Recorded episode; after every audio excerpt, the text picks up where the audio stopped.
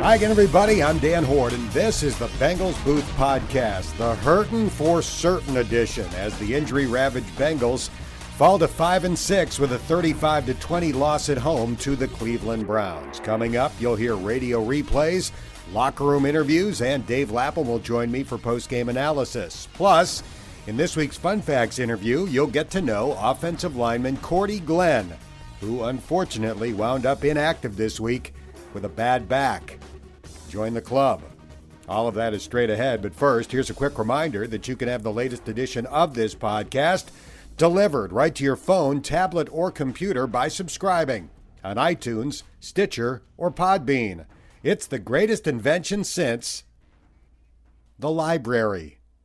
I walked into my neighborhood branch of the public library this weekend with my 12 year old son and said to him, How cool is it that there's a place where we can borrow any book, DVD, or magazine that they have for free? His response, Duh, Dad. Like I said, he's 12. That's an increasingly common response. Now let's get to the game. Since the start of the season, here are some of the Bengals players who have gone on season ending injured reserve. Tight ends Tyler Eifert, Tyler Kroft, and Mason Schreck. Defensive linemen Carl Lawson, Ryan Glasgow, Josh Tupou, and Adolphus Washington. And linebacker Preston Brown. Then there are the guys who don't have season ending injuries but had to miss the Cleveland game. A list that included A.J. Green, Dre Kirkpatrick, Nick Vigil, Cordy Glenn, and Josh Malone. If those 13 names were a blur, think of it this way the Bengals didn't have their best wide receiver, their best tight end, two of their three starting linebackers, one of their top two cornerbacks, and their starting left tackle. To say that injuries are just an excuse is silly. The roster has been decimated. Then there are the Browns, who, according to interim head coach Gregg Williams, are as healthy as they have been since training camp.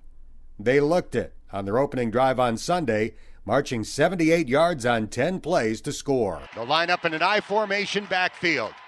Nick Chubb, the deep back. Mayfield gives it to him, and Chubb scores. Rookie quarterback Baker Mayfield was six for six on that drive. Here's his former Oklahoma teammate, Jordan Evans. Do you think he has given that team a confidence they didn't have before? Yeah, for sure. I mean, I just know that's what he brings in any locker room. Um, that's just the kind of player he's always been. That's what he was at OU, and then that's just what he brought to Cleveland, and obviously you're seeing it. The Bengals answered with a decent drive, but a 54 yard field goal attempt by Randy Bullock was blocked, giving the Browns great field position. Four plays later, Cleveland was in the end zone again. Shotgun snap, Mayfield looking, scanning the field, moving to his left, throws into the end zone, touchdown. Callaway with the catch on the back line of the end zone, and with 137 left in the first quarter, the Browns are up by two touchdowns. Boy, I'll tell you, it's a hot knife through butter. There's no question about it. And that hot knife continued to carve up the Bengals as the Browns' third possession went 96 yards. Mayfield catches the shotgun snap, short drop, screen, caught at the 10. Njoku to the 5, goes airborne. He is carried Oh, toward the goal line, man. and he scores. Wow. Wow. Unbelievable effort by Njoku. He looked like he was crowd surfing into the end zone. Incredible. It was 21 0 Cleveland. Here again is Bengals linebacker Jordan Evans. Yeah, that's when we knew it was kind of getting ugly. Um, obviously, we didn't lose no hope. You saw us coming back towards the end, but yeah, that's that's when it was just like, dang, we got to do something right. And then came in at halftime, tried to make some adjustments, and just came up short. But it got worse before it got better. Third down and three at the Cincinnati 14 yard line. Shotgun snap, blitz coming. Mayfield lobs one down the sideline. It is a catch for a touchdown. What a magnificent grab by Nick Chubb Oh. as he pulled it off the helmet of the defender on the play. Brandon Wilson and fell on his back into the end zone for the contested catch and the touchdown. Boy, what a tremendous throw. I mean, Wilson never found the football. In the first half, Baker Mayfield threw for 245 yards with three touchdowns, no interceptions, and a passer rating of 152.5. Here's the reigning Heisman Trophy winner after the game. Did the first half to you kind of feel like your days at Oklahoma where everything was clicking at all or no? Um, a little bit. Um, yeah, we were. everything seemed to be working. but That's the way we wanted here in Cleveland. The Bengals finally got on the scoreboard with less than a minute to go in the half. Three receivers out to the left for Cincinnati. Now Ross goes in motion to the right.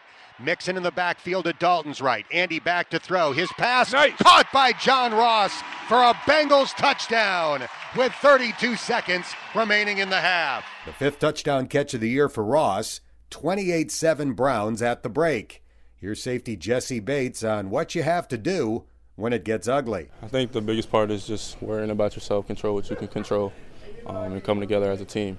Um, you know, unfortunately, it's tough to do that when you're down 28-0, but um, you know, you just got to play play by play. At least things couldn't get any worse, right?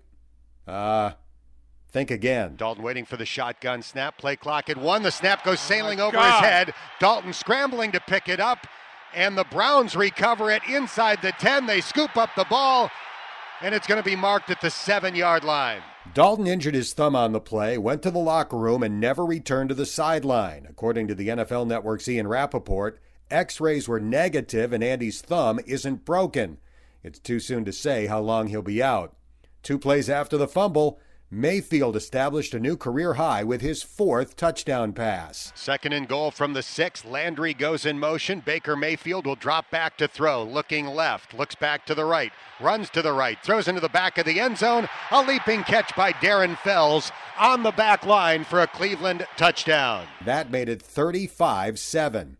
Jeff Driskel took over at quarterback and actually made things interesting. Price snaps it back. Driskel fakes a handoff to Mixon, throws it over the middle, crossing route, caught, and Tyler Boyd runs into the end zone for a Bengals touchdown, then whips the football into the crowd after hauling in Jeff Driskel's touchdown pass. With a big lead, Cleveland stopped throwing the ball and tried to run out the clock. Mayfield only attempted four passes in the second half, and the Bengals pulled within two scores. First and goal at the two. Driskel tries to run a quarterback sneak. Yeah. Mixon shoves him from behind. The He's Bengals in. are signaling touchdown, yeah. and the officials agree. A two yard quarterback sneak for the touchdown by Jeff Driskel, and the Bengals have pulled within two touchdowns with 7.57 to go. Driskel went 17 for 29 for 155 yards, one touchdown, and a passer rating of 84.7. we scored some points there and uh, you know got some momentum going and you know i think everybody on our sideline thought that we were going to get it done The Bengals had two more chances. They drove to the Cleveland 12 yard line before a false start turned third and three into third and eight. Two plays later, Driskel threw an incomplete pass to Auden Tate on fourth down to end the drive. Then on the Bengals' final drive, Driskel threw a 46 yard pass to Tyler Boyd that would have given the Bengals a first down at the four yard line with a minute and a half to go. But it was wiped out by an illegal shift penalty that basically ended the threat.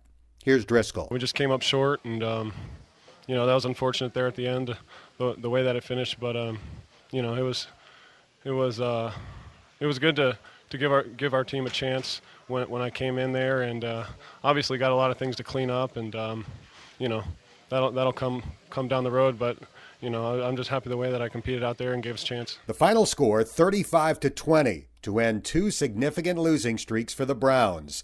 A 7-game head-to-head losing streak against the Bengals and a 25-game road losing streak allowing Cleveland to avoid tying the Detroit Lions all-time NFL record. The Bengals on the other hand have dropped 3 straight and 5 out of 6 after a four-and-one start. Here are Tyler Boyd and Jessie Bates on where they go from here. I hate losing. You know, I'm a very competitive guy, and uh, coming back in after a game like that, you know, I'm hurt about. You know, but end of the day, I'm gonna continue to play. I'm never gonna stop playing. I'm gonna give it all, no matter what the scoreboard say, and I'm gonna just just just continue to try to do whatever I can to, to make plays. You guys see the talent that we have in this room, and you know the injuries that we have. Hopefully, we can get those guys back and um, get them healthy. So um, we got five games left, and we're gonna see what we're about. The Browns have had 10 straight losing seasons and are still below 500 this year at 4 6 and 1. But that didn't stop them from doing some serious trash talking this week. Prior to the game, safety Damarious Randall said the following quote, If they don't have A.J. Green, they're getting their blanks beat. He threw a log on the fire during the game when he intercepted a pass, ran over to the Bengals sideline, and handed the football to Hue Jackson. Then after the game, Baker Mayfield had some interesting things to say about his former head coach. Looked like you had a, a very brief encounter I saw before the game and then again after the game with, with Hue Jackson. Did he have a chance to say anything to you? If so, maybe what did he say and what was that like? Um, he said, "Good job, good game." Um, yeah, that was brief. I didn't feel like talking. You or him? Me. Why not? Why not? I don't know. Left Cleveland, goes down to Cincinnati. I don't know. It's just somebody that was in our locker room asking for us to play for him, and then goes to a different team. We play twice a year. Everybody can have their spin on it, but that's how I feel. So you had a, a little bit of a bad taste in your mouth. No, I mean it's just like any rivalry game. That's just how it is now. That's how I'm going to treat it every time we play them. But it's it's nothing, you know. There's no hate. That's just how it is. That's how I'm going to treat it. And I think that's how our team should treat it too. You've always been able to find motivation and put a chip on your shoulder in, in, other, in all kinds of ways. Is did that now that it's over? Did did the presence of Hue add any of that for this game?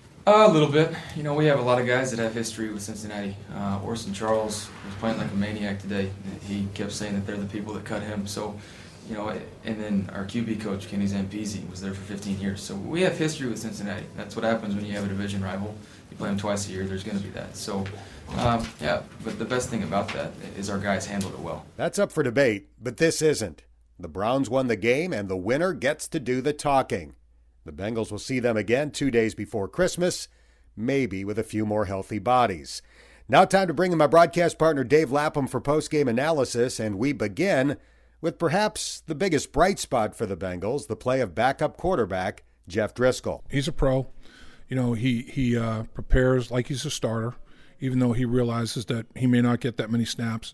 But due to his preparation, when because of injury, and you hate for it to be that way, um, your, your starter goes down to injury, you know, you have to step up and you have to be ready. And he was, and his team responded because they knew he was ready. Once they saw him making some of the throws he made and doing what he was doing and competing as hard as he was competing, they all did the same thing. He lifted the boat, you know, because it would have been easy for everybody to get their chin on their chest when Andy went down with the thumb injury. But man, he lifted him. He lifted him. I mean, he, he led he led a comeback, which is significant. 13 play drive. I mean, he was doing a great job of keeping the defense off the field that was struggling. The reason their numbers was so much better in the second half is, you know, they weren't on the on the field. I mean, Cleveland ran 40 snaps in the first half. They weren't on the field for 40 snaps in the second half. I mean, Driskel took them on multiple, you know, long extended drives and yeah, I mean, got to admire a guy like him and he's got skills, Dan. He can really throw it. He was accurate um, with his feet and, and strength. He can extend and create plays and, you know, design quarterback runs he can do. He can do a lot of things for you. So, you know, now they get some tape on him and it'll be a little bit different, but he had to just execute the game plan that he didn't run much of when Andy Dalton was getting ready for the Cleveland Browns. So I tip my cap to the guy because it's easy to, you know, talk about, oh yeah, I'm working, I'm preparing, I'm getting ready in case I have to play. He did it. You know, in, in tough circumstances when they were getting they were getting smoked. He came in and faced the music and brought him back some. Right now, Lap, it feels like the nightmare that you can't wake up from. The blowout loss to Kansas City, the Saints. Now this game that turned out to be fairly close, but was 28 nothing at one point in the second quarter. Yeah, it's it's really it's not just losing games; it's how you know you're losing games in this one in five stretch. That is the most disturbing and disappointing to you know fans and players, obviously, and coaches. Um, but there's nothing you can do about it except you know, do everything you can to be positive and try to t- turn it around. I mean, if you dwell on negativity, it's just going to take you down the negativity cesspool. And that's easier said than done because all there's going to be on the outside is negativity. And, you know, you just have to really evaluate yourself. And, and it is, Dan. It's, I've never seen, I've seen injuries, but I've never seen a team that has suffered more injuries, multiple injuries at multiple positions. I mean, you can survive an injury at positions two, three, four, or whatever but multiple injuries to multiple positions. I mean, one of the positions that hadn't suffered an injury was quarterback. Eh, that's not anymore. Andy Dalton, you know, we don't know the extent of that thumb injury as we speak right now, but man, it could be extensive. I mean, it could be the end of his season potentially if he broke it. So, I mean, the quarterback position, running backs have, you know, missed games. I mean, there's there's not offensive line has has had you know minor injury. You know, Billy Price missed a lot of games, but I mean, when you only have like four guys in a position group and three of them on injured reserve, like the tight ends, uh, and you've been hit as hard as the linebackers have been hit, and you're signing, you know, three defensive linemen basically off the street in practice squad so you can practice. I mean, you can't even give a good look. It's not just during the games. All these injuries, the, the, the trickle down effect is as you prepare during the week, you don't have enough bodies to prepare properly. So, you know, it, it all it all causes issues, and and uh, you know, people can say excuses, and yeah, you're right. I mean, you can't make excuses, but man, these are hard, cold facts of life in the National Football League, and the Bengals are on, you know, an injury hex like I've never seen. Baker Mayfield threw four touchdown passes for the first time in his NFL career. He's got two or more in five consecutive games. He only threw four passes in the second half. Otherwise, he could have had monster statistics in this game. I mean, his his six quarter quarterback rating, uh, the Atlanta Falcon game, he was 151.3. In the first half of this game, he was over 150. Uh, so, I mean, you know, six quarters of, of, of play at the quarterback position by a rookie to have a quarterback rating of over 150 is extraordinary. It really is. I mean, but there were a lot of wide open va- vacations or vacated areas in the in the Bengals secondary. I mean, it was linebacker level, uh, deep level. There, there, were things for him to take advantage of, and he did. Um, yeah, he's he's a smart football player. Uh, he gets the ball out of his hand quickly. He throws it straight. He puts some velocity on it. He, he's going to be around for a long time. The Cincinnati Bengals are looking at a Cleveland Brown team that's ascending because of the play of the quarterback. When you have a quarterback like that that can play at that level in this league, you know you have a chance. And they have a lot of other players. And I mean, Chubb's the real deal. In the first half, two of the four touchdowns that they made were incredible. Chubb's catch was unbelievable, and Njoku uh, made made an unbelievable play when he hurdled and then pushed forward and his teammates crowd surfed. Yeah, just pushed everything pushed into the end zone. I mean, that was a football team that wanted to end that streak of uh, of losing on the road, and they did. They the only thing I didn't like about the football game was multiple times it turned a little bit nasty, and um, Peppers and and Randall, th- th- those guys, you know, hey, to the victor goes the spoils, but you don't have to be a jerk in in being a victor. You know, be a victor with class. Don't be a victor with jerk. You don't have to take be a jerk in victor. You don't have to take, you know, laps around the football field and um, taunting the Bengals and taunting coaches on the sideline. You know, Randall gets his interception and gives it to Hue Jackson. You know, what are you supposed to do? Something like that. I thought Hue showed a lot of class. I would have fired it right back in his face mask. But, you know, I mean, th- those kind of things I think are unnecessary. You know, I understand that you had a long dry spell, but um, bottom line is show class. And uh, to me, not going to be very hard to get it up in the bit to play up in Cleveland um, because some of the things that some of these guys did during the course of that football game, I thought didn't show enough class. Last thing, you've played on teams where, for whatever reason, things spiraled. Maybe it's injuries, which is a big factor with this team. Maybe it's something else. How do you keep grinding for the rest of the season? you have to realize you're a professional. You know, it's your job. You're being paid to do it, um, and you're being paid handsomely to do it. And there's a million, millions of people that would love to have that job. And you have to look at it. It's not a right. It's a privilege, and and just go out and, and do the best you can. I mean, I thought. Uh, you know, Jeff Driskel showed it. He got thrown into the fire in, in, in, a, in a situation where he wasn't really expecting and, and stepped up and performed. And, and you, you just can't, you, you can't you, you just can't succumb to the to the to all the all the negativity. You know, you have to basically block it all out. It's going to be hard though, you know, because if you look yourself in the mirror, you know, if you were involved in any of those penalties, you know you may have cost the football team a game, you know, and uh, any mistakes that were made. You, you just basically have to take care of your own business, you know, rally your teammates, try to be a positive impact on your teammates, make sure you're not a negative impact. Don't accelerate or continue the spiral downward. Try to be, um, don't be a reason for the spiral downward. Be a reason for the turnaround and bringing it back up. You know, and that's what that's what real pros are made out of. That's what true pros are made out of. And you know, people are going to say, "Oh, injuries, man. Everybody has injuries." And that's very true. But 12 guys in injury reserve, multiple guys injured. You know, this week in practice, this game, it's a reason. It's a fact. I mean, you can't run and hide from facts. Correct. But it is, you know, it you can say it's an excuse all you want, but they don't have near the football team. When they were four and one, the team that they were running out in that football field is not the team that they're running out there now in this one in five stretch. But everybody's uh, got a roster spot for a reason. You're a professional football player. Suck it up. Players do what the coaches say. Coaches put together game plans. Players play. Coaches coach. Do your job. Turn it around. Thanks, Lap. Up next, a home game against the 5 and 6 Denver Broncos, who ended the Steelers' six game winning streak this week after ending the Chargers' six game winning streak last week. Now, time for this week's Fun Facts segment, where you get to know the person under the pads. In this case, the biggest man on the current roster at 6'6, 345 pounds. Time for some fun facts with Bengals left tackle Cordy Glenn from Riverdale, Georgia, not too far from the Atlanta airport, from what I understand. Tell me a little bit about Riverdale. Uh, I mean, that's where I'm from. It's about 15 minutes from the airport. Uh, grew up there. Um, I mean, that's where, where it all started for me, I guess. What kind of stuff were you into as a kid? Uh, I was always into sports uh, in the neighborhoods, uh, YMCA, AAU, just playing sports, hanging out with my friends, just regular kids stuff. Your dad, Cordy Sr., was a big time college basketball player, an all conference college basketball player at Louisiana Lafayette.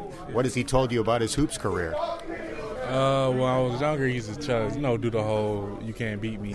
Uh, well, uh, no, he told me he had a good career, man. Uh, he's really talented. I mean, that's probably where I get some of my athleticism from. Him and my mom's uh, pretty athletic too. Uh, he was a good basketball player, so I started playing basketball uh, first, and then I later started playing football after that. But basketball was like my first real sport. I read that he really wanted you to play basketball to help your footwork for football. Was that true? I guess so. I don't know. I play basketball. I play soccer. I mean, I play all of them. So good footwork. Um, good footwork sports, I guess. You played soccer. Yeah, a long, long, long time ago. Clint Clint Boling is looking over and saying you were the goalie. Were you in fact the goalie? No, I was a forward, man. I was skilled, athletic, moving, swift. We're doing fun facts with Cordy Glenn. Were you always the big kid in class? Yeah, definitely, definitely. Always been a big kid one of those guys where like the parents from the opposing team would say, "Hey, I want to see his birth certificate," or "He, he can't be as young as my kid." Right. Yeah. Definitely. Just playing, growing up playing basketball, it always was like that. It's always to be towering over them, and I'd be wider than him too. You went from Riverdale to the University of Georgia. Was that a slam dunk decision for you, being a Georgia kid, or did you seriously consider some other schools? Yeah, I, I like Georgia. Um, I was kind of. Um, it was between Georgia and Alabama, and then I just took a visit to Georgia. I don't know, it just felt like home, so I just made the decision like right then and there. Just felt like kind of connected with everybody just naturally, and it was organic, so it was the best decision for me. A lot of Bulldogs in this Bengals locker room. Did you room with AJ Green yeah, at Georgia? AJ for room with AJ for a little bit. Yeah. Describe what that was like. It was cool, man. We were some young freshmen, whatever. So it wasn't too long. I mean, we had some good times. Uh, two quiet guys, so it wasn't wasn't too much talking or going on. We're doing fun facts with Cordy Glenn from Georgia. It was on to the NFL as a second round draft pick by the Buffalo Bills. You were widely projected to go in the first round. It didn't work out that way. How tough was that first night for you? I think it was tough. I mean, but I think it fueled me also. Just you know, uh, expecting to do something and then not doing it, and uh, just being disappointed. I mean, I think that's that was great motivation for me to just like, you know, saying coming to the NFL with a certain anger and a certain like uh, extra drive. You already have a drive to see how you prove your, prove yourself that you can be in the NFL, but then to have something on the top of that, that was that was good for me. I think that helped me out a lot. So I'm from the Buffalo area. You worked there and lived there for six years. Yeah. Weather's brutal. How did you cope with that being a Georgia kid? Uh, I think I think it was a lot. Like initially when I first got there, like just being in the South all the time and just like, oh, I'm. It's like snow everywhere. All you see is snow. But then once I when I was once I was there later in my career, it was kind of it was cool. I was I was kind of more used to that than like being in Georgia. It's kind of crazy.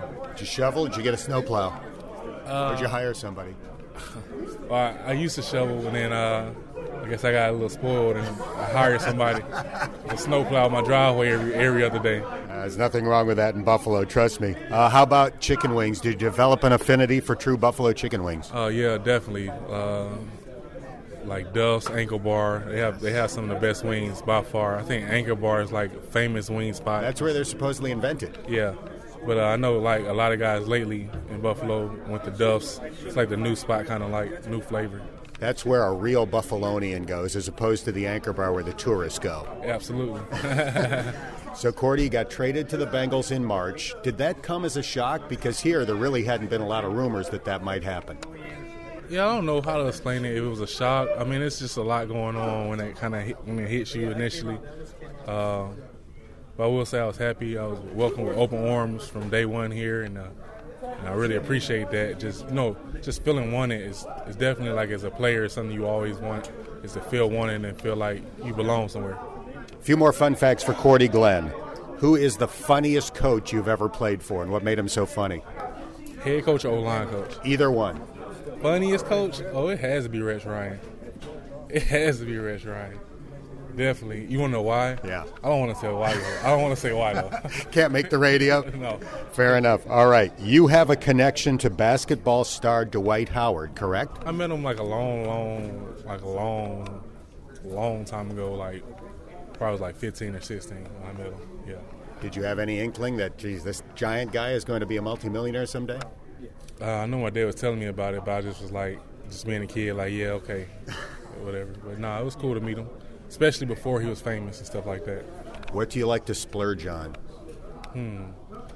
What I like to splurge on? I don't know if I have something I just love to splurge on. Uh, I, mean, I like watching movies. I like to just do normal, everyday things, really.